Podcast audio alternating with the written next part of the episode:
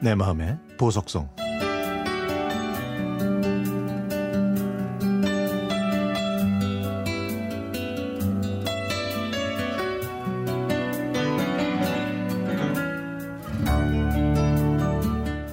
두 달 전에 제가 사는 아파트 위층에 60대 중반의 아저씨 아주머니가 이사 오셨습니다.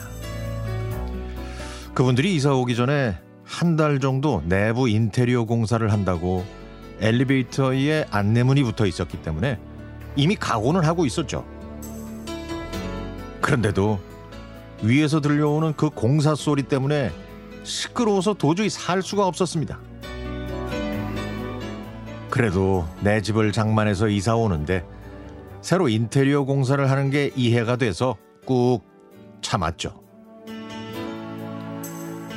인테리어 공사를 시작한 지 보름 정도 지났을 때 저희 집 현관 앞에 밀감 한 박스와 메모지가 놓여 있었습니다.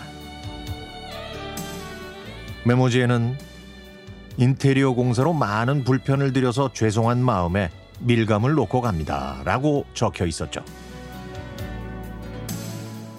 저는 곧바로 위층으로 올라갔지만 아주머니는 안 계시고 일하는 분들만 있어서 그냥 내려왔습니다.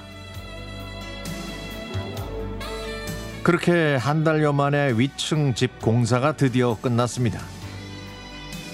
그런데 그 며칠 후 누군가 저희 집 초인종을 눌러서 나가봤더니 위층 아주머니가 이사 온 기념으로 팥 시루떡을 가지고 내려오셨다고 하고요.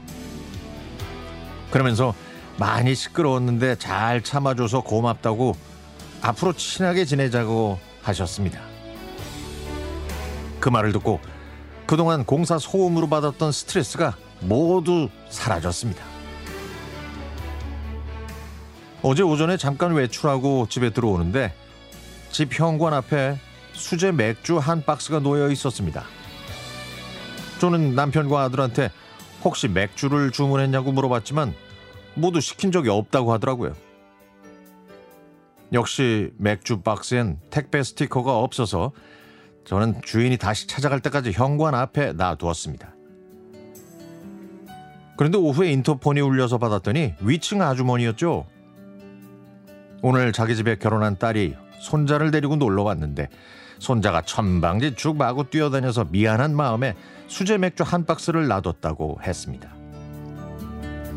그래서 저는 나도 두 아들 키워봐서 잘 안다고 손자가 아무리 뛰고 시끄럽게 해도 괜찮으니까 절대 부담 갖지 마시고 앞으로 이런 거 안 보내줘도 된다고 얘기했습니다.